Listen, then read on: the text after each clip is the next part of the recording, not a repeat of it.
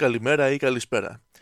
Πόσο ωραίο είναι να βλέπεις έναν ηθοποιό στα ξεκινήματά του και να λες πω πω ήταν καλός από τότε και να βλέπεις την τελευταία του ταινία, την πιο πρόσφατη και να λες πω πω έχει γίνει ακόμα καλύτερος. Κάποιοι θα το θεωρήσουν ως το πιο φυσικό πράγμα να γίνει. Δεν είναι. Ο Μάρλον Μπράντο, ας πούμε, ένας από τους σπουδαιότερους ηθοποιούς όλων των εποχών, ή για κάποιους ο σπουδαιότερος, είχε ένα ιστορικό σκαμπανέβασμα. Δηλαδή, ξεκίνησε πολύ δυνατά και έπαιξε στο The Men, στο A Streetcar Named Desire, στο Viva Zapata, στον Ιούλιο Κέσσαρα, στο On the Waterfront. Μετά έπεσε με κάποιες μέτριες εμφανίσεις εδώ και εκεί και το κοινό έχασε κάπως το ενδιαφέρον του για τις ταινίες του και όταν πλέον μεγάλωσε αρκετά ανέβηκε πάλι με τον Νονό, με το τελευταίο ταγκό στο Παρίσι, με το Αποκάλυψη τώρα μέχρι σιγά σιγά να πέσει πάλι όσο επιβαρυνόταν και η υγεία του. Η σταθερότητα στις εμφανίσεις ενός ηθοποιού δεν είναι κάτι που θα έπρεπε να θεωρείται δεδομένο. Πόσο μάλλον η βελτίωση. Γιατί αυτό έχει να κάνει με τον παράγοντα που επηρεάζει κάθε επαγγελματία, ό,τι δουλειά και να κάνει, και αυτός ο παράγοντας είναι η όρεξη. Όταν ο άλλος έχει όρεξη να κάνει τη δουλειά του, όταν αγαπάει τη δουλειά του, θα δεις συνέπεια και βελτίωση. Ή μία συνέπεια στην βελτίωση. Αυτό σκέφτομαι εγώ όταν βλέπω τον Ray Fiennes. Τεράστιος ηθοποιός, μια μούρη που δύσκολα δεν την αναγνωρίζεις, η πιο τρομακτική παγωμένη έκφραση ever και ένας ηθοποιός που σίγουρα τον έχεις δει κάπου. Και ας είναι πλέον σε μια θέση που να μπορεί να επιλέγει σε τι θέλει αυτός να παίξει. Πολλές φορές μια ταινία θα στηριχτεί εντελώς πάνω του. Ή ακόμα και όταν δεν γίνεται αυτό και έχει έναν δεύτερο ρόλο, ίσως να την κλέψει. Σε εισαγωγικά από τον πρωταγωνιστή όπως το βασικό παράδειγμα των εμφανίσεών του, για να περιγράψει κανείς το πόσο καλός ηθοποιός είναι, στη λίστα του Σίντλερ. Ο Λίαμ Νίσον είναι πάρα πολύ καλός, ίσως ο καλύτερος που έχουμε δει, αλλά ο Ρέι Φάινς ήταν τρομακτικός, ήταν μοχθηρός, ήταν όπως έπρεπε να είναι για έναν τέτοιο ρόλο. Νέοι και οι δύο τότε, ακόμα, χωρίς καμία αναγνώριση, λόγω της επιμονής του Σπίλμπεργκ να κάνει την ταινία χωρίς κάποιον μεγάλο στάρ. Ήταν τόσο τρομακτικός που λένε ότι όταν πήγαν στα γυρίσματα οι πραγματικοί Εβραίοι επιζώντες που δούλεψαν στο εργοστάσιο του Σίντλερ για να γυρίσουν την τελευταία σκηνή της ταινίας, είδαν τον Φάινς ντυμένο με την στολή των Ναζί και όλη αυτή την άβρα του χαρακτήρα του και ήταν τέτοιο το σοκ και ο τρόμος που ήθελαν να σηκωθούν να φύγουν επειδή τους ξύπνησε μνήμες. Και πολλοί άλλοι ρόλοι του είναι καλοί. Στα ανεμοδαρμένα ύψη, στο quiz show, στον Άγγλο Ασθενή, στο τέλος μιας σχέσης, στο Sunshine, στον Κόκκινο Δράκο, στον επίμονο Κυπορό. Λίγο βαρετή ταινιούλα, αλλά αυτός και η Ρίζελ Βάη είναι φανταστική. Στο Grand Budapest Hotel του Wes Anderson. Ο Voldemort είναι άξιος αναφοράς. Όλα αυτά και πολλά άλλα. Μέσα σε αυτά τα πολλά άλλα, πέρυσι έκανε το The Menu. Μία ταινία που δεν ξέρεις τι ακριβώς είναι. Είναι κομμωδία, είναι thriller, με την ξένη έννοια του thriller. Είναι δράμα, τι είναι; Είναι λίγο απ' όλα. Τι συμβαίνει στο The Menu λοιπόν; Κάπου σε ένα πριβένισι υπάρχει ένα πολύ εκλεπτισμένο εστιατόριο στο οποίο μπαίνεις μέσα μόνο αν πληρώσεις 2.500 χιλιάρικα για δύο άτομα. Και σου υπόσχεται μία εμπειρία, όχι μόνο ένα απλό δείπνο. Από κάποιον που θεωρεί το κορυφαίο σεφ του κόσμου και εδώ μπαίνει ο Ray Fiennes, σαν Julian Slovic. Μία ξενάγηση σε όλες τις εγκαταστάσεις, λίγη θεατρικότητα και γαστρονομία υψηλού επίπεδου. Όλα αυτά σε ένα ύφος που βρωμάει ξυπασιά. Οργανώνεται μια ιδιαίτερη βραδιά λοιπόν. Μια βραδιά για πολύ ξεχωριστούς πελάτες. Και οι πελάτες αυτοί είναι ξεχωριστοί όχι επειδή είναι προσωπικοί φίλοι του σεφ ή του ιδιοκτήτη ή επειδή είναι υψηλά αισθάμενα πρόσωπα, τους περισσότερους δεν τους γνωρίζει καν. Όλοι αυτοί οι πελάτες, όπως τους δηλώνει ο ίδιος ο σεφ αργότερα, αντιπροσωπεύουν τους λόγους που πλέον δεν έχει όρεξη να κάνει τη δουλειά του. Γιατί φαντάζομαι και εγώ ότι ο κύριος σκοπός για να κάνεις μια τέτοια δουλειά είναι να ικανοποιείς κόσμο μέσω του φαγητού. Τι κάνεις όμως όταν ο κόσμος δεν έχει έρθει στο εστιατόριο για να ικανοποιηθεί με το φαΐ; Μία από τους πελάτες αυτής της πολύ ξεχωριστής βραδιάς είναι food critic ή κριτικός εστιατορίων. Μία κριτικός που όλοι λένε ότι βοήθησε πολύ τον Σλόβικ στην καριέρα του. Στην αρχή της ταινίας μας λένε ότι ίσως και αυτή να ευθύνεται για την αναγνώριση που έχει ο Σλόβικ σήμερα. Και από ό,τι φαίνεται, η άποψή της κουβαλάει βάρος σε αυτό το χώρο. Καθώς ό,τι εστιατόριο δεν της αρέσει και κρίνει το φαΐ του σαν κακό ή εκτός των γούστων της, κλείνει. Είναι εκεί για να κρίνει το φαΐ και ίσως να προσθέσει πίεση πάνω στους μαγείρες, κάτι που δεν θα έπρεπε να υπάρχει. Δεν θα έπρεπε ένας κριτικός, όποιο και να είναι το αντικείμενο, να έχει τέτοια δύναμη, που να κλείνουν επιχειρήσεις και άνθρωποι να μένουν χωρίς δουλειά μόνο και μόνο επειδή σε εκείνη ή σε εκείνον δεν άρεσε το αποτέλεσμα ή επειδή μπορεί να παίρνουν τους εαυτούς τους υπερβολικά σοβαρά και να νιώθουν ότι πρέπει να είναι αυστηροί γιατί η δική τους γνώμη έχει ιδιαίτερη αξία. Ένας άλλος πελάτης είναι ένας ηθοποιός που έχουν περάσει τα χρόνια από τότε που βρισκόταν ψηλά και ήταν αναγνωρίσιμος και του λείπει πολύ εκείνη η εποχή. Του λείπει τόσο που τώρα ψάχνει αυτός να βρει τους φαν του. Μια στιγμή που ίσως τον αναγνωρίσει κάποιος είναι τεράστια χαρά για αυτόν. Και μέχρι εδώ όλα οκ και τον καταλαβαίνεις. Αλλά ψάχνει και τρόπους να πιαστεί από οτιδήποτε που τραβάει δημοσιότητα και στάτους, όπως ο Σεφ. Λέει ψέματα ότι είναι φίλος με τον Σλόβικ και ότι έτσι κέρδισε θέση σε ένα τραπέζι εκείνη τη μέρα και έχει πάει εκεί μόνο για το εφέ, για να τον δουν, για να υπενθυμίσεις σε όλους ποιος είναι για να μην ξεχαστεί. Υπάρχει μετά το ζευγάρι των θαμώνων του εστιατορίου, όπου είναι απλά εκεί μόνο και μόνο επειδή είναι πλούσιοι και μπορούν, δεν είναι κάτι για αυτούς, το να πληρώσουν ένα εξωφρενικό ποσό για ένα δείπνο, είναι σαν να βρίσκονται εκεί γιατί δεν έχουν κάτι καλύτερο να κάνουν. Αναφέρεται ότι είχαν και μία κόρη και αφήνεται να εννοηθεί ότι ο πατέρας είχε μία διαφορετική σχέση μαζί της. Μετά υπάρχει η παρέα των τριών επενδυτών που έχουν δώσει λεφτά και βγάζουν λεφτά από την λειτουργία του εστιατορίου. Γι' αυτό και νιώθουν πως έχουν μία εξουσία εκεί μέσα. Μόνο που έχουν δηλώσει κάποια ψεύτικα στοιχεία σχετικά με τα οικονομικά της εταιρείας που δουλεύουν και αυτό τους έχει δώσει μία ελευθερία κινήσεων γιατί κανείς δεν τους έχει καταλάβει ακόμα. Όσο χαίρονται με το πόσο καλά τα έχουν καταφέρει. Και τέλος, υπάρχει το ραντεβού της πρωταγωνίστριας, ο άνθρωπος που την έσυρε μέχρι εκεί, ο Τάιλερ, τον οποίο υποδίεται πολύ ωραίο ο Νίκολας Χούλτ. Ο Τάιλερ είναι ένας φαν του κόσμου της μαγειρικής και τεράστιος φαν του Σλόβικ, ο οποίος ξέρει κάθε υλικό που μπορεί να μπει στα πιάτα. Ξέρει το όνομα κάθε εργαλείου στην κουζίνα, ξέρει τον κατάλληλο τρόπο που πρέπει να φας το κάθε πιάτο, ξέρει όλα τα θεωρητικά κομμάτια της μαγειρικής. Αλλά ο ίδιος, από ό,τι φαίνεται λίγο αργότερα, δεν έχει ιδέα πώς να μαγειρέψει κάτι καλό. Αυτό δεν λέω, ως ένα σημείο θα μπορούσα να το καταλάβω, να μου πεις ότι μου αρέσει πολύ να δοκιμάζω, αλλά η κουζίνα δεν είναι μέρος για μένα, τότε ναι, αλλά δεν κάνει αυτό. Όταν του δίνεται η ευκαιρία να φτιάξει αυτός κάτι, να ζητήσει ό,τι υλικά θέλει και να φτιάξει κάτι, αυτό που φτιάχνει δεν τρώγεται. Άλλο το μαγειρεύω επαγγελματικά και άλλο το μαγειρεύω σκέτο. Ο Τάιλερ δεν μπορεί να κάνει τίποτα από τα δύο και όλες του οι γνώσεις είναι μέσω πραγμάτων που έχει ακούσει ή έχει διαβάσει από επαγγελματίες. Μιλάει σαν να ξέρει πολύ καλά πώς φτιάχνεται το κάθε τι, σαν να είναι πολύ σίγουρος για την γεύση οποιοδήποτε υλικού, για τη λειτουργία οποιασδήποτε συσκευής μέσα στην κουζίνα, αλλά πώς από αυτά τα έχει μάθει μόνος του ή από εμπειρία. Τίποτα. Δεν είναι κάποιος με δικές του ιδέες, με γούστο και κριτήρια μέσα του για το πώς θα έπρεπε να είναι το καλό και το κακό φαγητό, απλά επειδή κάποιος έχει ονομάσει το τάδε πια το καλό, θα το πάρει σαν καλό. Και ό,τι φτιάχνει ο Σλόβικ είναι τέλειο γιατί είναι ο Σλόβικ. Δεν έχει αγάπη για τη μαγειρική λοιπόν, περισσότερο είναι ενθουσιασμένος για την αγάπη των επαγγελματιών για τη μαγειρική. Αλλά δεν το ξέρει το ίδιος αυτό. Γι' αυτό η μαγειρική είναι κάτι που μπορεί να το διαβάσει σε ένα βιβλίο ή να το δει σε εικόνες. Η παρουσία του εκεί μέσα για τον ίδιο είναι κάτι τεράστιο δεν είναι προετοιμασμένος για να φάει. Τελεία. Είναι προετοιμασμένος για να φάει ό,τι καλύτερο έχει φάει στη ζωή του. Απλά και μόνο επειδή το φτιάχνει ο καλύτερος σεφ και η ομάδα του.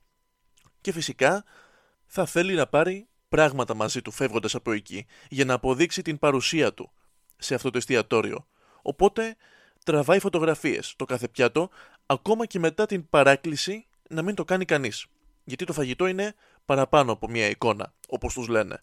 Οπότε, έχουμε έναν ηθοποιό στον αδύρ της καριέρας του, που είναι εκεί γιατί κυνηγάει την δημοσιότητα από τέτοια events, με συνοδό τη βοηθό του, ένα ζευγάρι πλουσίων, που είναι εκεί για δέκατη φορά, επειδή φαντάζομαι αυτό κάνουν οι πλούσιοι, βαριούνται και βρίσκουν τρόπους να ξοδεύουν τα λεφτά τους σε πράγματα που δεν τα έχουν ανάγκη, τρεις επενδυτές και συνεργάτες του ιδιοκτήτη του μέρους, που είναι εκεί απλά επειδή θεωρούν ότι είναι δικό τους, μία κριτικό εστιατορίων μαζί με τον διευθυντή του περιοδικού για το οποίο δουλεύει, η οποία κρίνοντας το φαΐ πρέπει να προσθέσει ό,τι φανφάρα της κατέβει και έναν ξερόλα της θεωρίας της μαγειρικής. Κανείς δεν είναι εκεί απλά για να φάει. Όπως ηρωνικά τους λέει κιόλας ο Σλόβικ στην αρχή, μην φάτε απλά το φαΐ. Συνεχίζει σε πολλά σημεία να τους ηρωνεύεται. Ένα είναι το πρόσωπο που έχουμε αφήσει απ' έξω.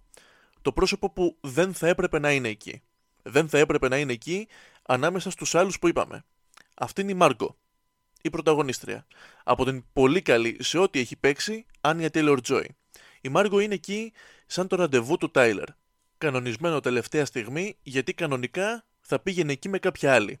Αλλά αυτή η κάποια άλλη τον χώρισε και επειδή στο εστιατόριο δεν κλείνουν τραπέζι για ένα άτομο, προκειμένου να μην χάσει τη θέση, πήρε μαζί του μία συνοδό, η οποία το μόνο πράγμα που ξέρει είναι ότι θα πάει σε ένα εστιατόριο.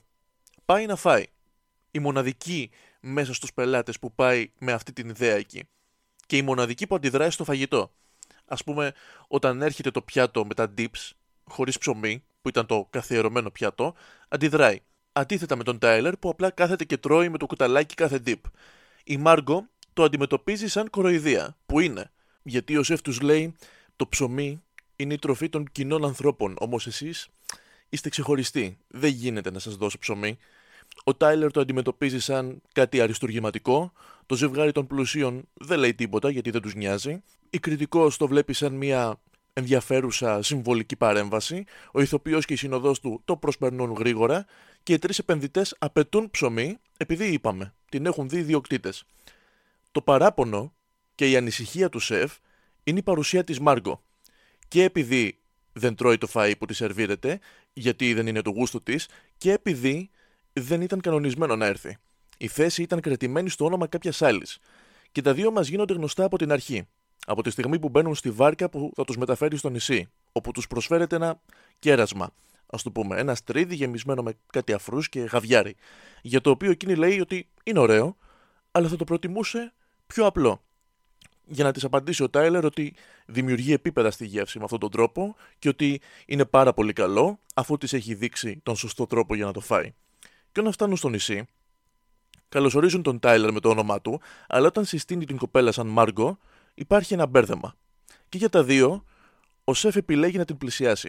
Αρχικά τη ρωτάει γιατί δεν τρώει το φαΐ και εκείνη το απαντάει «Μα δεν υπάρχει κάτι για να φάω», μιλώντας για τις σκέτες αληφέ που τους είχαν σερβίρει, και όταν αυτός επιμένει, το απαντάει ότι μπορεί να αποφασίσει μόνη της πότε και τι να φάει.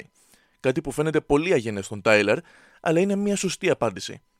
Δεν είμαι καθόλου φαν του ο πελάτης έχει πάντα δίκιο, αλλά ο πελάτης έχει δικαίωμα να πει όχι αν δεν του αρέσει κάτι. Ούτε παραπονέθηκε με άσχημο τρόπο, ούτε είχε κάποια τρελή απέτηση. Απλά είπε ότι όχι, αυτό δεν είναι για μένα και το άφησε εκεί. Πράγμα που ο Τάιλερ δεν φαίνεται να το συνειδητοποιεί. Ειδικά από τη στιγμή που προσπαθεί να κάνει καλή εντύπωση στον σεφ, καταλήγοντας να καταφέρνει το αντίθετο. Και έπειτα, όταν ο σεφ με έναν καθόλου κρύπη τρόπο την ακολουθεί μέχρι το μπάνιο για να τη ρωτήσει γιατί έχει έρθει εκεί και συνεχίζοντας μετά από κάμποσε σκηνές και κάμποσα συμβάντα, πιέζοντάς την να επιλέξει μία πλευρά. Με ποιους είναι, με το προσωπικό ή με τους πελάτες.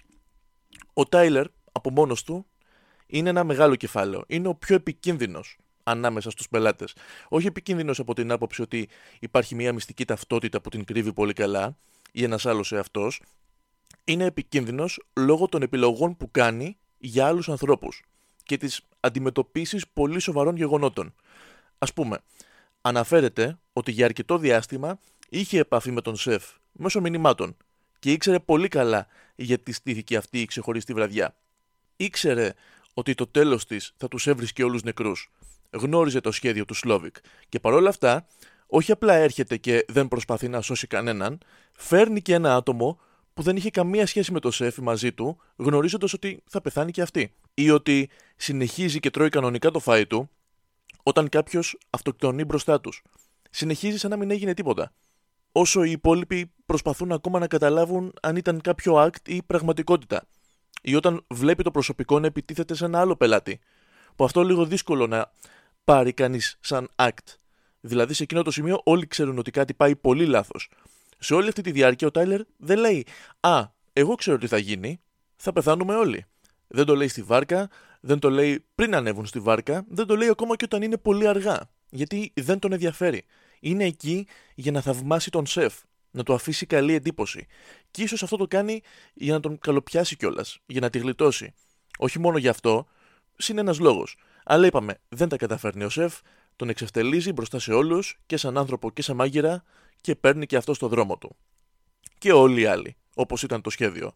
Μεγάλο λάθος, αν μπει στη διαδικασία να βρεις ποιος το αξίζει και ποιος όχι και αν το αξίζει κανείς.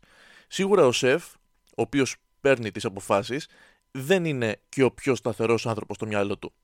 Κάνει ό,τι κάνει για τους δικούς του λόγους και γι' αυτόν είναι ένοχος ακόμα και ο παλιός στάρ του σινεμά που έχει περάσει η εποχή του.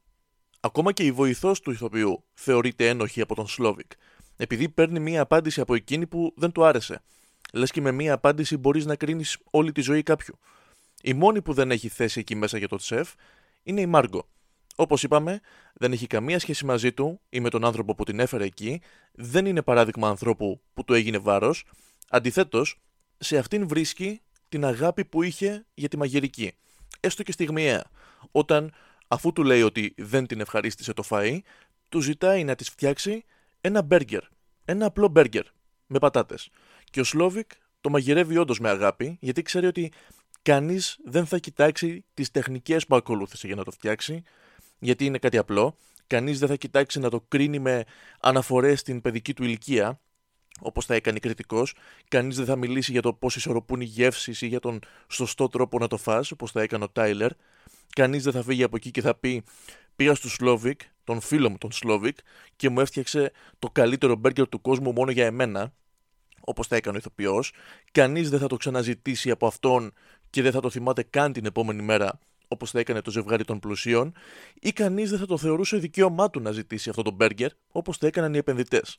Το φτιάχνει για τη Μάργκο, γιατί ξέρει ότι θα το δει απλά σαν φαΐ και θέλει να την ευχαριστήσει για αυτό. Τον φέρνει στην εποχή που μαγείρευε για να κάνει κόσμο να νιώθει όμορφα. Και αυτό της δίνει και το ελεύθερο να φύγει.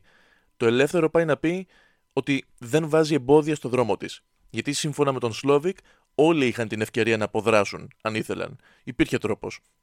Αλλά σε αυτό το σημείο, όλοι νιώθουν ότι αξίζουν να πάθουν ό,τι είναι να πάθουν. Σίγουρα ο Σεφ δεν είναι ο καλός της ιστορίας. Καταλαβαίνεις το τι λέει και τι τον καταπιέζει, αλλά αυτό δεν φτάνει για να τον δικαιολογήσεις σε όσα κάνει. Η αντιμετώπιση της δουλειάς του από κάποια άτομα τον έκανε να μην την αγαπάει πλέον. Αλλά μήπως φταίει και αυτός μέχρι ένα σημείο; Α πούμε, πριν οι καλεσμένοι φτάσουν στο εστιατόριο, τους κάνουν μία βόλτα από τις υπόλοιπες εγκαταστάσεις του νησιού, όπως είπαμε, που οι περισσότερες έχουν να κάνουν με την προετοιμασία των υλικών. Και εντάξει ο άνθρωπος που έχει βγει για να μαζέψει φρέσκα στρίδια ή ό,τι άλλο ήταν. Αλλά εκείνο το μέρος όπου φιλούσαν τα κρέατα μέχρι να φτάσουν στην απολύτως συγκεκριμένη μέρα, όπως υποδείκνυε μια σκανδιναβική παράδοση κτλ. κτλ είναι μια μεγάλη υπερβολή. Υπάρχει τέτοια προσοχή στα υλικά τη στιγμή που το προσωπικό μένει σε ένα μέρος χειρότερο και από θάλαμο νεοσυλλέκτων, με μηδενικό προσωπικό χώρο. Και οκ, okay, μπορείς να πεις, κοιτάμε να είναι όλα τέλεια γιατί το κοινό έχει ανεβάσει τις απαιτήσεις του. Ναι, αλλά μπορείς και να μην το ακούσεις. Το κοινό δεν έχει πάντα δίκιο. Και εδώ μπαίνουν οι αναφορές στην τέχνη που έκαναν πολλοί, σχολιάζοντας την ταινία πολύ σωστά. Ότι η ταινία είναι μια μεγάλη παρομοίωση και ουσιαστικά μιλάει για την τέχνη και όχι για τη μαγειρική. Με πόσα πράγματα έχει να παλέψει ένας καλλιτέχνης για να συνεχίσει να κάνει αυτό που του αρέσει, χωρίς να του γίνεται βάρος. Και να κρατήσει ζωντανά όλα όσα λέγαμε στην αρχή. Την όρεξή του να γίνεται ο ίδιος καλύτερος. Όχι για να ακούσει περισσότερα μπράβο, αλλά για να βρίσκει και άλλους τρόπους να εκφράζει αυτή την όρεξη και αυτή την αγάπη. Και αν δεν σας δω, καλό απόγευμα, καλό βράδυ και καλή νύχτα.